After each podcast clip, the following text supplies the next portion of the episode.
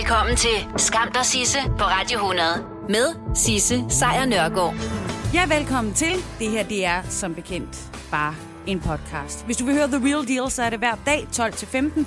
Men nu har jeg altså samlet det, som jeg synes, der er skamløst godt fra sidste uges program i en podcast til dig. Hey, det var så lidt.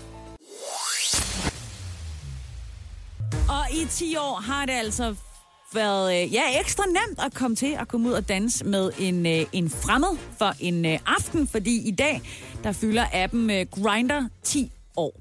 Og hvis du så sidder og tænker, jamen hvad er det nu Grinder er? Jamen det er en app, som øh, har været et øh, blændende godt redskab for rigtig mange homoseksuelle mænd til at finde øh, alt fra som bekendt den store kærlighed derude. Eller øh, bare til et, øh, ja, en lille dans med en fremmed i, øh, i natten. Den her app var nemlig den første, som der gjorde øh, brug af GPS'en, der er indbygget i vores smartphone, altså de her lokationstjenester. Og øh, da den ligesom havde, øh, var gået i gang i 2009 og fundet ud af, at det fungerer egentlig meget godt, jamen så tog Tinder og Happen også over, og så hoppede resten af os øh, øh, heteroseksuelle og alt ind imellem øh, med på bølgen og forsøgte at finde en date via de her apps. Og det er en god ting. Det er jo ret nemt for øh, heteroseksuelle derude at gå ud og finde sig en at være sammen med, fordi det er øh, normen at være heteroseksuel. Men hvis man er homoseksuel, så har det ikke altid været øh, nemt, og jeg vil sige, det er det nok heller ikke. Stadigvæk rigtig mange steder, men nu har Grindr gjort det lidt nemmere for nogen.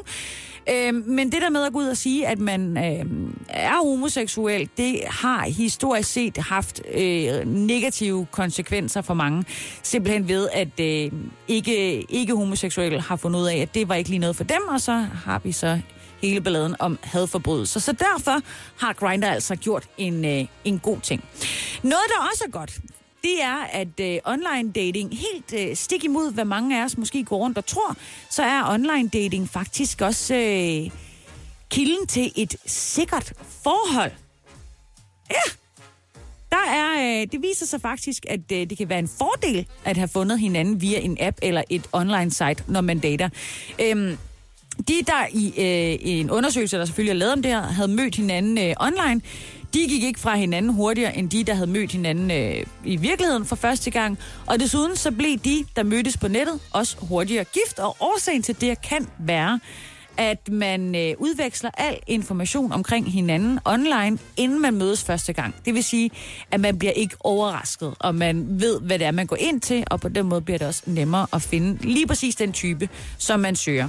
Og Grindr gjorde det altså for 10 år siden, den dag i dag, lige præcis nemmere at finde den homoseksuelle mand, kvinde, som man nu havde lyst det var jo primært mænd, som man havde lyst til at dele øh, sin øh, aften med, eller måske resten af sit liv, og dermed kæmpestort tillykke med den app. Må der være flere dejlige teknologiske kærlighedsløsninger i vente til alle os derude.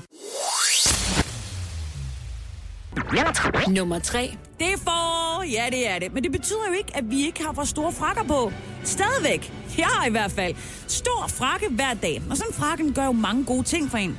Den holder på varmen, den sørger for at holde en tør, den holder kulden ude, og den binder virkelig hele ens outfit sammen. Men noget den også gør, det er at holde ens dufte inde. Og det er jo rart. For så er man jo ligesom skærmet, eller skal vi sige, så er andre ligesom skærmet mod ens lugt. Og det betyder også, at hvis man lige letter på en lille vind, inde i frakken, så kommer den ingen steder. Ja, medmindre man så møder en ven, som man ikke har set i lang tid, lige efter man har lavet sådan en lille vind passere i sikkerhed af ens frakke.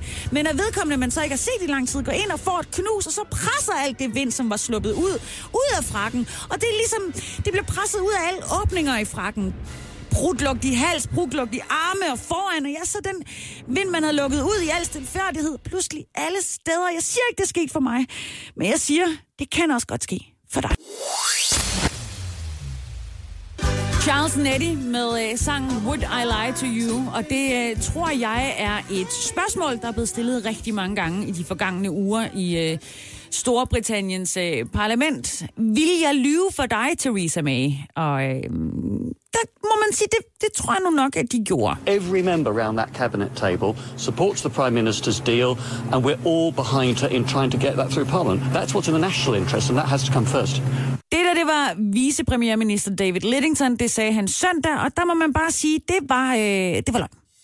Fordi i øh, går, der blev den øh, britiske premierminister Theresa May simpelthen øh, lukket ude af Brexit. Det startede som en klassisk mandag, Hun havde et lille håb om, at hun måske kunne få trumfet sin Brexit-aftale igennem, men det sluttede i en total fiasko for hende i aftes, da et flertal i parlamentet simpelthen fratog hende kontrollen over Brexit. Det var øh, det er simpelthen sådan, at tre minister er trådt tilbage for at kunne stemme imod hende, og nogle af hendes ældste og mest loyale venner besluttede sig for, at de heller ikke længere vil forsvare øh, at bakke hende op. Og øh, lige inden mandag så blev til tirsdag, altså øh, lige omkring midnatstid, der gennemførte de det, som øh, man kalder et meget britisk kup. De smed hende simpelthen af magten, øh, når det angår Brexit. Så i dag, der er britterne altså, er der engang vågnet op til endnu en uh, what the fuck dag i dramaet om deres Brexit. Så øh, altså det, der er sket, det er, at øh, det, der kaldes et sikkert flertal i parlamentet, det vil sige 329 stemmer mod 302 stemmer, de besluttede sig altså for at tage retten, som det hedder, til at sætte dagsordenen. Og øh, det flertal vil så bruge retten til at gøre, øh, hvad Theresa May indtil nu har nægtet at gøre, nemlig at begynde at lede efter andre måder at, øh, at komme ud af Brexit på, på en ordentlig måde. Altså simpelthen få for, for at finde ud af, hvad, hvad skal der egentlig ske. Og der er rigtig mange bolde op i luften lige nu. Faktisk så mener man, at der er syv forslag op i, øh, i luften lige nu, og der bliver debatteret om, om man skal stemme om de her syv forskellige øh, forslag, som der ligger i luften, og så den, der får flest stemmer, vil så ryge til en endelig afstemning.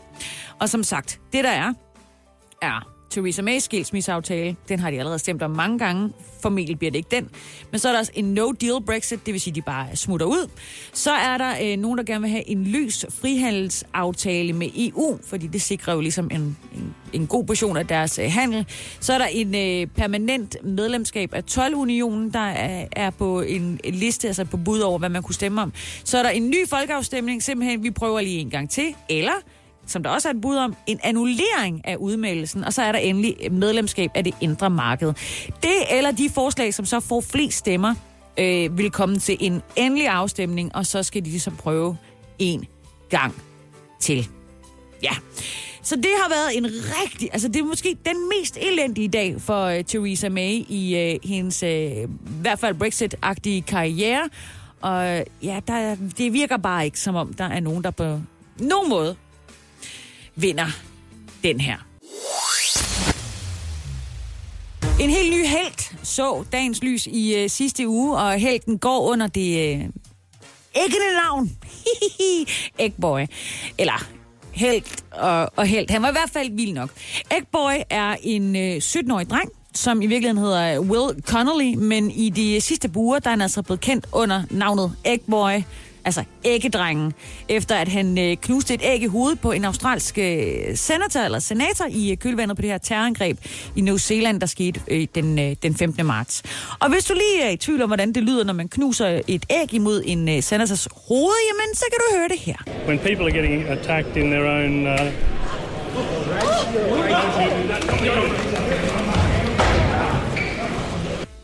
Øh, Senator Fraser Anning, som altså har modtaget øh, hæfter kritik i øh, både ind- og udland, da han kort tid efter terrorangrebet i, i Christchurch udtalte, at angrebet var en forudsigelig konsekvens af frygten for ukontrolleret indvandring. Det er ham, der får et æg i hovedet, fordi da han så under et tv-interview begynder at uddybe sine, sine holdninger, så dukker Will Connolly op i baggrunden, og så klasker han så et æg i hovedet på senatoren. Og den her video af hændelsen, hvor senatoren altså altså også vender sig om ret prompte og altså kæmpe slår den 17-årige dreng i ansigtet. Den gik straks viralt, og øh, æggedrengen, som han øh, bliver kaldt, altså Eggboy, er på mange steder blevet, øh, på internettet blevet hyldet for, øh, for sin øh, selvtægt. Men nu har Eggboy altså for første gang selv været ude og, og tale med pressen om, hvad, øh, hvad han synes, at der er op og ned i øh, den her situation. Og jeg vil lige øh, beklage lyden, fordi den er øh, optaget fra noget australsk tv, hvor de åbenbart er rigtig vilde med at putte noget hæftig musik under. I understand what I did was not the right thing to do. However, this egg has united people and you know, money has been raised, tens of thousands of dollars has been raised for those victims. Ja, så uh, Will Connolly, også kendt som Eggboy, han siger altså, det, jeg forstår, at det ikke var den rigtige ting at gøre, men han forklarer også, at han var vred over, at uh, senatoren havde uh, forsøgt at lægge skylden for angrebet på, uh, på offrene selv, kan man jo ikke øh, bebrejde øh, Will Connolly. Jeg ved vred over, men det er så bare mig. Øh, og så øh, siger han så også, at ægget på en eller anden måde har forenet folk verden over i kampen mod fremmedhad. Og at den her episode med ægget altså har været med til at skaffe penge til de pårørende, øh, til dem, der, der blev dræbt i, øh, i angrebet. Så efter øh, Will Connellys øh, ægangreb, altså, så øh, blev der startet et øh, crowdfunding-projekt, hvor personer over hele verden har doneret penge til en øh, øh mulig retssag for Will Connolly, og til at købe flere æg for. Øh, og indtil videre, så er der altså også blevet indsamlet rigtig mange penge til de efterladte. Som sagt øh, er der indsamlet flere 100.000 kroner, faktisk 375.000 kroner på en GoFundMe-side. Så han er altså glad for Will Connolly for at kunne sende penge videre til de efterladte. Men han er også lidt ked af det over, at hele den her ægge happening på en eller anden måde har fjernet fokus for offrene. Og det vil han gerne beklage. Ikke at han smadret et æg i hovedet på øh, senatoren, bare ja, at det tog sådan lidt opmærksomheden for alt det vigtige. Hej bloggen! Det ved jeg ikke, om du øh, måske har lyttet til et par gange. Det er øh, primært bloggere, YouTuber, influencers i det hele taget, som øh, benytter sig af den sætning. Og det er øh, oftest fordi, at de gerne lige vil fortælle lidt om, hvad de laver, men det er også nogle gange fordi, at de har fået nogle gaver, øh, som de bruger, og så tænker du, dem vil jeg også gerne have. Og det kan være alt, som de har fået. Det kan være orme til en øh, kompostbunke, eller det kan være tøj, som er smart, eller makeup, der virker på enestående må- måder, eller det kan også være hele lejligheder, som der skal reklameres på på den ene eller den anden måde. Og så øh, kombineres, øh, kombineres det her med lidt indsigt i den enkelte influencers liv. Det er, en, det er en arbejdsplads. Det er der rigtig mange, der lever af. Faktisk er der i Danmark rundt regnet 300.000 mennesker, som på den ene eller den anden måde jeg lever lidt af at sige, hej bloggen, se hvad jeg har fået. Og øh, personligt, så fik jeg for et par uger siden en kasse med noget slik. Øh, det var et øh, slikfirma, der syntes, at det skulle jeg lige smage, det de lavede. Og når jeg så øh, får det, jamen så skal jeg øh, skrive ned i øh, min øh, forskudsopgørelse, hvad det koster, eller hvad sådan en øh, pose kasse slik koster. Jeg skal selv værdiansætte det, og det er lidt mærkeligt, men det er så, hvad det er. Og så skal jeg så betale skat af det. Og det er jo sådan, det er, det burde være ret nemt, men det er det ikke. I hvert fald så har vores skatteminister Carsten Lauritsen været ude og sige i den her uge, at øh, han tror, at de fleste af de her omkring 300.000 mennesker herhjemme, som arbejder på det, de kalder det tredje arbejdsmarked, de har måske lidt svært ved det. Og derfor så kan vi forvente, at i løbet af den her uge, der kommer øh, Skattelovrådet med en øh, rapport om det tredje arbejdsmarked, som de kalder det, og også øh, med nogle øh, ja, tips og tricks til, hvordan man betaler skat af de ting, man får i gave, og de ting, som man får penge for, reklamerer for, og alle de der gråzoner, der er. Og det er altså her, hvor de her 300.000 danskere, der arbejder, som hverken er lønmodtagere eller selvstændige erhvervsdrivende, men et eller andet in between, de har svært ved øh, at afgøre, hvor meget de skal betale i skat, og det har myndighederne også. Og så er det jo, at der er lidt Bix Bakseri. Det er sådan, at udgangspunktet i dansk lovgivning er, at man skal betale skat, hver gang man har en økonomisk fordel. Og det er faktisk ligegyldigt, hvordan man opbevarer den her del, øhm, fordi det kan være et honorar i kroner eller øre, eller det kan være naturalier eller goder. Det skal i hvert fald være sådan, at hvis man vinder noget på det, jamen så skal man betale noget af det. Så ved du det. Næste gang du ser, at der reklameres for et eller andet, fordi det gør der jo øh, rundt omkring. Ja, øh, øh, altså angiveligt er 300.000 mennesker herhjemme, og det er vel reelt set det, der er den store nyhed i den her uge. At 300.000 mennesker er så freaking nice herhjemme, at de kan leve af det. Bare vil lægge et billede op. Det er da mega nice. Kæmpe like til alle jer, der kan det. Nummer 3. Noget, jeg til gengæld har fået, det er en datter. Ja, det er ikke nogen nyhed, hun bliver snart fem, men øh, med hende der har jeg også fået timevis af underholdning, kærlighed i uanede mængder, og så mange kys, jeg overhovedet kan klare. Og så har jeg fået et ordentligt hug med tålmodighedsøksen, fordi øh, det har jeg ikke. Tålmodighed. Slet ikke, når barnet gerne vil klippe gækkebreve, men insisterer på at klippe det helt af helvede til, og slet ikke efter de streger, som jeg så fint har sat til hende. Og så siger hun, at hun gør det bedste, hun kan, og jeg sidder der 36 år gammel og ret voksen, og vi er eksploderet over, at hun for helvede ikke holder ordentligt på saksen, og nu har hun igen klippet hul i papiret på det forkerte sted. Og hun bliver ked af det, og jeg bliver verdens mest lamme mor, og så overtager far. Og så er alting selvfølgelig godt igen. Det kan jo være svært at have tålmodighed i øh, de her dage. Der er rigtig mange danskere, og det gælder i øvrigt resten af verden også, der øh, øjensynligt lider af det, der hedder politikerlede. Vi tror ikke på politikerne mere, og vi overgår dem ikke, og det er noget baksværk. Det er det altså for demokratiet i øh, al almindelighed og for vores almene velbefindende. Nå, men Alexandra Ocasio-Cortez, hun er et, øh, et nyt medlem af repræsentanternes hus. Hun øh, stillede op for demokraterne og blev altså valgt ind her i øh, efteråret sammen med en, øh, en lindstrøm af kvinder. Det var øh, et spændende, dejligt historisk øjeblik, men allerede nu, der viskes der også om, at hun kan gå hen og være en øh, potentiel præsidentkandidat. Altså ikke til nu, men, men senere. Lidt senere. Hun skal lige lære nogle ting. Hun har nemlig været lidt ude og svømme med en øh, klimaaftale, den såkaldte Green Deal, som øh, republikanerne har skudt med skarpt efter. Da der var nogle bemærkninger i den, som i deres ører lød socialistiske. Og socialistisk er det værste, man kan være i USA, fordi det øh, lugter af kommunisme, og det, mine damer og herrer, det er den rene ondskab. Den er rene ondskab. Så øh, når man lige sætter det til side, så endte øh, Ocasio Cortez i en øh, høring om den her Green Deal. Og i den, der forsøgte republikanerne altså at kalde aftalen for elitær. Og lider du som bekendt også af den her politikerlede, som jeg har snakket lidt om, så vil jeg anbefale dig at lytte efter nu. For det her var hendes reaktion. Aside from that, when we talk about uh, the concern of the environment as an elitist concern, one year ago, I was waitressing in a taco shop in downtown Manhattan. I just got health insurance for the first time a month ago.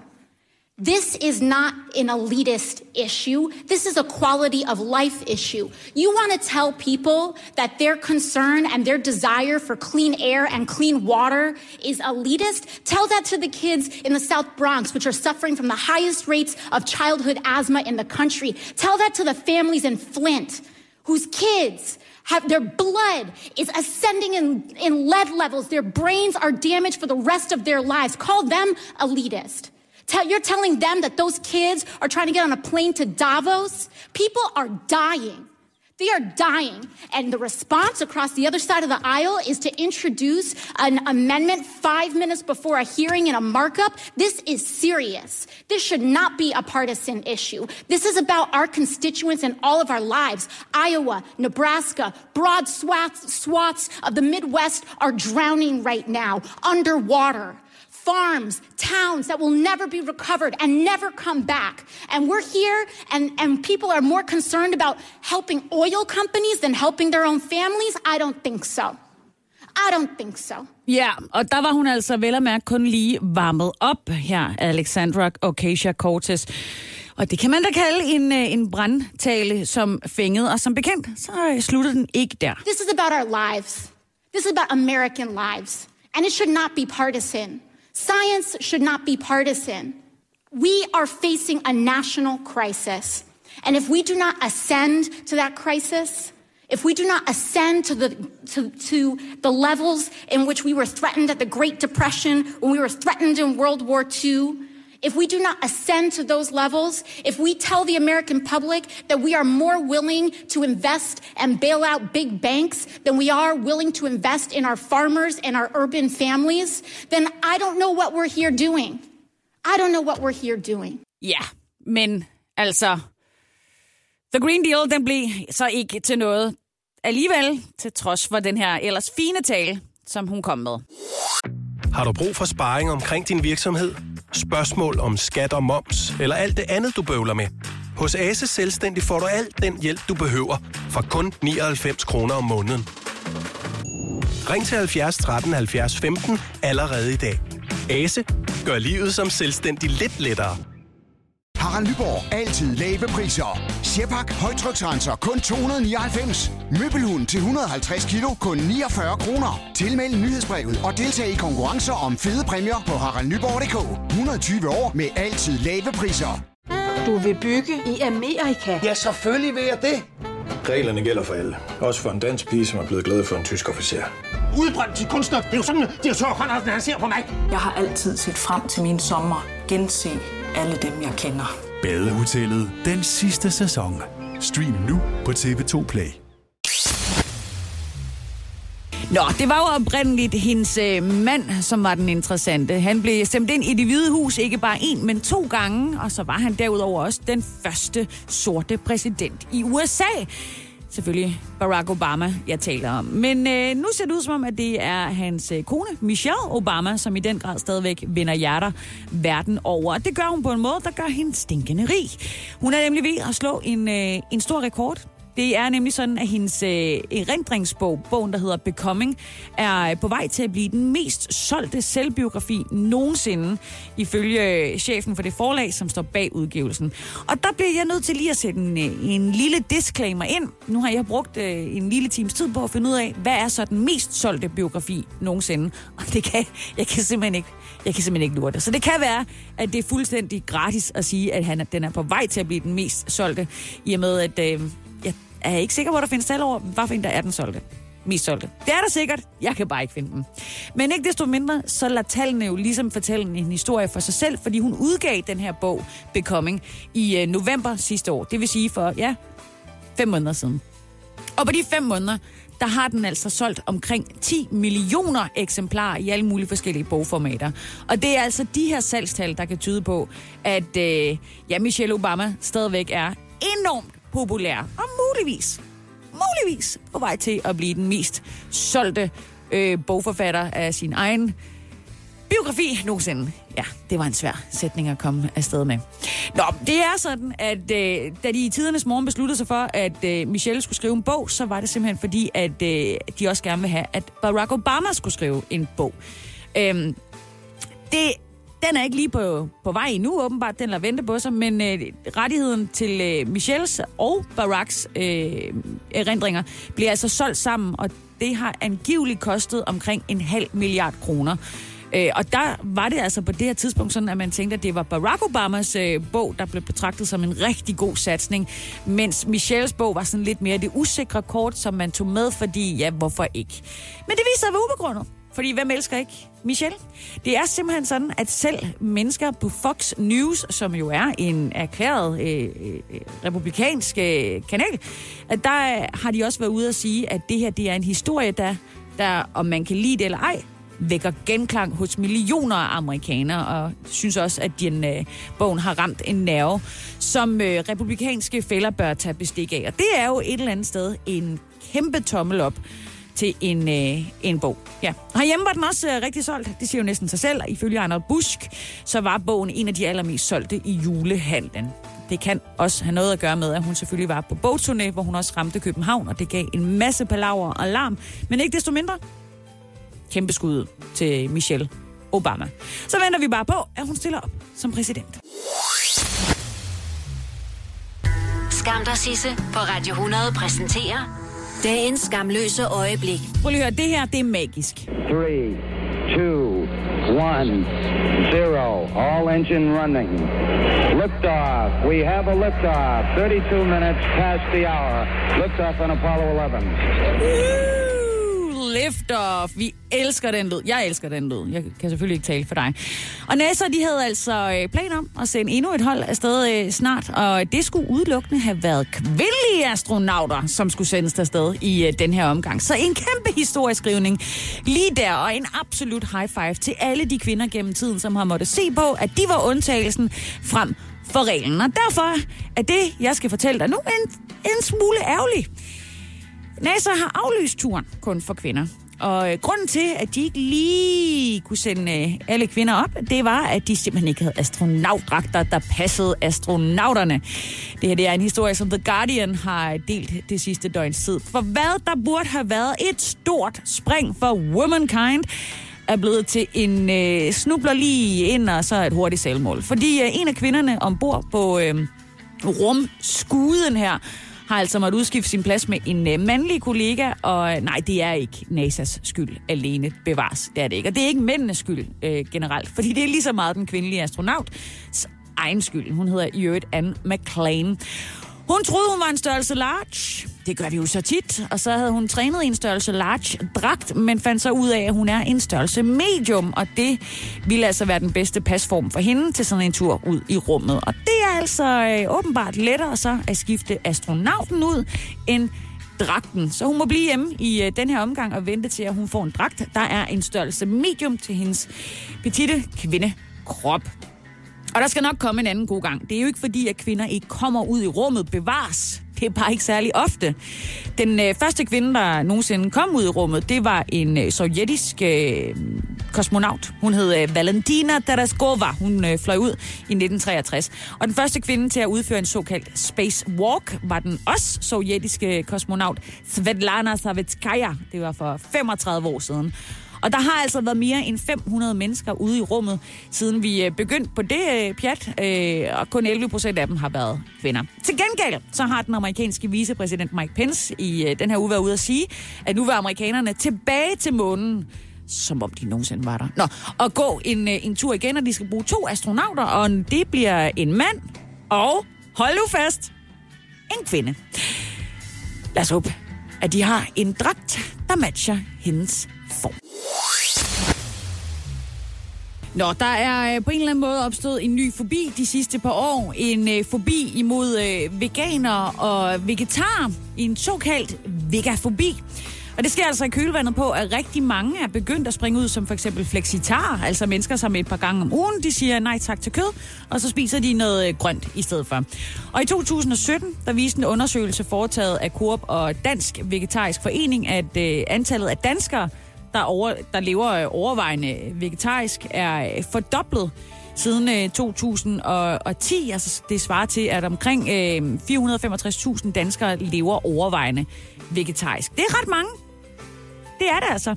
Men øh, mens det sker, at flere og flere begynder at lægge kødet øh, tilbage i køledisken, så er der altså også opstået en form for øh, modvilje grænsende til øh, foragt imod dem, der kalder sig veganere og vegetarer. Det er øh, Tani Carr, en, øh, en øh, phd studerende ved University of Technology i Australien, der har lavet en, en undersøgelse på det her. Og den her modvilje og foragt er nu blevet oversat direkte til at blive kaldt vegafobi. Ja. Det handler åbenbart om, at øh, mennesker får negative følelser over for vegetar, og øh, simpelthen fordi de har den idé om, at vegetar føler sig moralsk overlegne og mere værd end kødspisere. Og det kan også have noget at gøre med, at de så også bliver betragtet som, altså veganer og vegetar, som snobbet og elitære. Og hvis der er noget, man ikke må være åbenbart, så er det elitær. Det er simpelthen ikke i orden. Det kan også godt være, at der har været øh, altså, noget af det, at grunden til, at man har udviklet forbi, kan have været reklamer, som øh, PETA har lavet. Øh, for eksempel en, hvor der stod, det er børnemishandling at give sine børn kød at spise. Og så er der jo også øh, opstået en form for øh, militant vega, veganerkultur, som øh, griber til mere øh, aktivistiske metoder.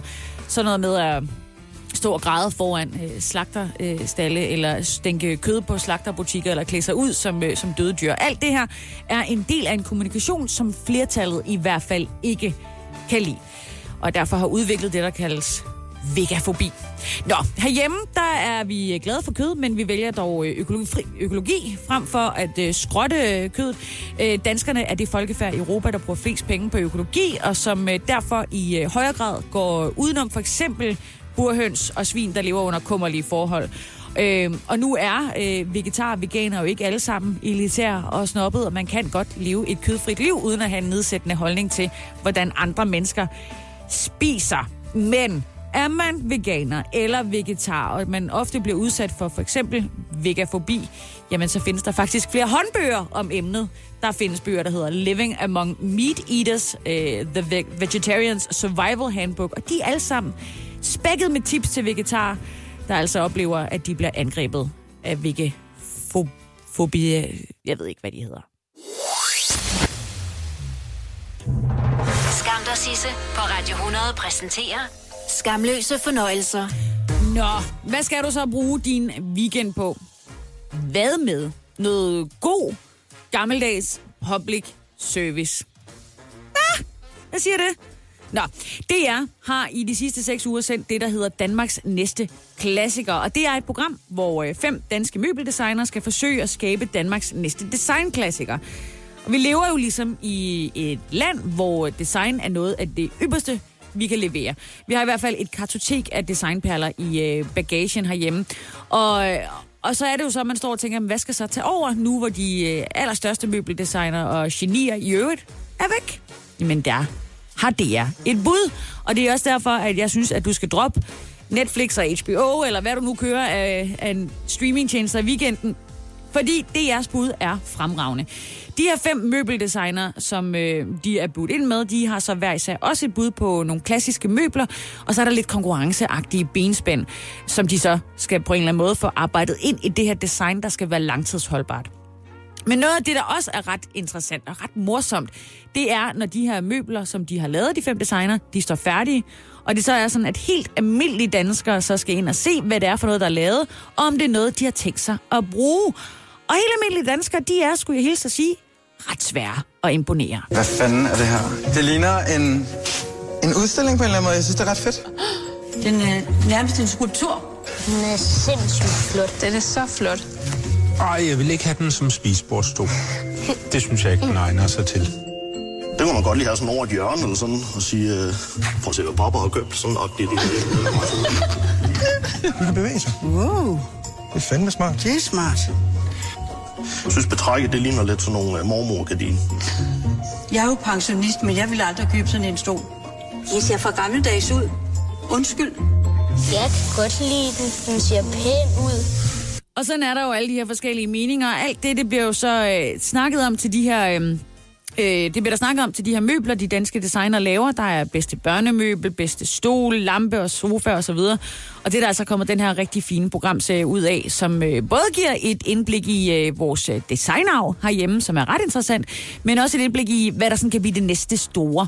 Og designerne, der er med, de er enormt dygtige. Der kommer virkelig smukke ting ud af det, og du bør se det. Altså virkelig, det er øh, super underholdende. En, meget mere, end man umiddelbart tænker, når man tænker, lad os se noget tv om møbler. Nå, på øh, DR.dk, der finder du alle seks afsnit af Danmarks næste klassiker. Lad være med at google det inden, fordi så finder du også ud af, hvem der vinder. Øh, og i øvrigt vinder helt fortjent. Skam dig, Sisse, på Radio 100 præsenterer dagens skamløse øjeblik.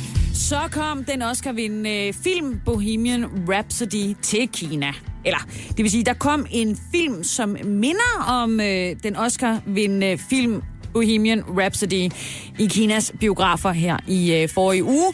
Fordi det er ikke helt den samme film, som de ser i Kina, som de ser i resten af verden. Og det er en film, som PT skuffer det homoseksuelle miljø i Kina. Fordi de dele af filmen, som jo handler om den ikoniske forsanger Freddie Mercurys homoseksualitet, de er nemlig blevet klippet ud. De er simpelthen væk. Det eksisterer ikke. Den, det liv i Freddie Mercurys øh, store liv, det er, det er klippet ud simpelthen øh, helt centrale scener, som øh, de kinesiske myndigheder har klippet ud. Blandt andet den, hvor øh, Freddie Mercury fortæller sin kone om, at han, øh, han muligvis bakser med noget. Say it. I've been thinking about it a lot. I think I'm bisexual. Freddie, okay? Ja, han mener, han er homoseksuel eller biseksuel, og øh, hans øh, kone siger, mm, Freddy, du er simpelthen bøsse. Sådan er det. Og derover så er øh, den scene klippet ud, men derover så er der også nogle romantiske scener mellem øh, mænd, som øh, for eksempel det øjeblik, hvor Freddy, han... Øh, og, kæmpe, huge spoiler alert her, men hvor han øh, kysser sin personlige assistent, de er også røget ud. Og øh, det er altså bare sådan, det er i øh, Kina. Øh, de, det er helt normalt, at film undergår sådan en, en skrab godkendelsesprocedure, og senere bliver skåret ud og, og lavet, ikke lavet om, for det kan de jo ikke, men simpelthen bare bliver skåret ud, før at filmen får lov til at blive øh, vist i øh, kinesiske øh, biografer. Og det er altså især film med homoseksuelle temaer, der har haft det svært ved at blive godkendt til, til det kinesiske publikum. Par af samme køn må ikke optræde i tv, homoseksuel indhold er forbudt på online streamingtjenester. Og i 97 der øh, afkriminaliserede øh, Kina godt nok homoseksualitet, men det blev først fjernet fra listen over mental sygdom tilbage i 2001. Og ægteskab mellem to personer af samme køn, det kan de godt glemme alt om. Men trods den her censur, både øh, i øh, homoseksuelle øh, kinesers liv, men også i øh, filmen Bohemian Rhapsody, så er den altså rådet til tops alligevel. Den er i top 5, efter den kom på, øh, på plakaterne i øh, Kina i sidste uge. Så det er jo altid noget. Og så må man jo bare håbe, at de på en eller anden måde finder vej ind til nettet, øh, som ikke er censureret. Øh, ja, skal bare uden for en eller anden form for wall, og så komme ind og så se den her rørende scene, hvor øh, Freddy altså fortæller, at han måske mener, at han er biseksuel, og hans kone melder den ned og siger, Freddy, you're gay. I sidste uge der fortalte jeg om, øh, at øh, ukrudtsbekæmperen Roundup var blevet øh, dømt til at betale erstatning til en mand, som altså havde fået kraft, formentlig havde fået kraft af at bruge deres produkt. Og i går, der faldt erstatningen så. Det er øh, den tyske øh, kemi- og øh, medicinalgigant Bayer, som ejer Roundup, og de er altså blevet dømt til at betale en erstatning på, og nu kan du lige holde fast i bordet, 530 millioner kroner. Og de her penge, de går altså til den her amerikanske mand, han er pensionist, som altså fik øh, kræftsygdom øh, af, øh, af at har brugt øh, ukrudtsmidlet Roundup igennem en længere periode. Øh, ifølge en enig jury i øh, San Francisco, hvor den her dom er faldet, så har selskabet altså ageret uaksomt, og de har ikke udvist rimelig forsigtighed ved altså at undlade at advare om de her sundhedsskadelige effekter af at bruge Roundup. Det står ikke nogen steder på produktets emballage, i, øh, i USA i hvert fald. Og grunden til, at de gerne skulle advare, det er, at øh, Roundup består af et øh, stof, der hedder, eller blandt andet, der er mange stoffer i, men af blandt andet det stof, der hedder glyfosat. Og det er øh, noget, der optages gennem blade og skud, og det er et meget benyttet øh, middel i øh, ukrudtsmiddel, også herhjemme i Danmark. Miljøstyrelsen, de anslår, at øh, vi danskere i 2015 havde et forbrug af glyfosat på 853 ton i 2015. Det vil sige, at vi har nogle rimelig ukrudtsfri haver derude, men muligvis også ret mange ja, mærkelige bivirkninger ved det. Det her produkt det blev oprindeligt patenteret af et amerikansk øh, stykke kemivirksomhed, der hedder Monsanto, og i 2018 der blev det altså opkøbt købt af Bayer. Og det er altså vel at mærke på et tidspunkt, hvor Bayer godt vidste, at der var øh, retssager undervejs. Faktisk så er der øh, virkelig mange retssager på vej. Øh, det her, det er bare nummer to i rækken af dem. Den, som der faldt dom i går med erstatningskravet, det er øh, som sagt øh, Edwin Hartmann. Han er 70 år gammel, han er pensionist, og han lider altså en aggressiv form for lymfekræft. Og øh, derudover så har der altså været et væld af lignende søgsmål. I øh, 2018 der blev de også dømt til at betale erstatning til en skolebedel, der også havde udviklet lymfekræft. Og ifølge Reuters, så er der intet mindre end 11.200 søgsmål, der i øjeblikket er undervejs i det amerikanske retssystem, som alle sammen har et for øje, nemlig at få Bayer til at øh, simpelthen betale erstatning for diverse sygdomme, der er udviklet i øh, ja, efter brug af Roundup.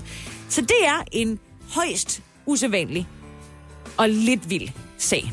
Bayer, det tyske firma, har jo ikke tænkt sig at appellere Øh, det er jo klart, fordi at, øh, hvis øh, det fortsætter med at være sådan, at de skal betale øh, millionerstatninger, så kommer de ikke til at være bajer ret længe. Skam dig, Sisse, på Radio 100. Med Sisse Sejr Nørgaard.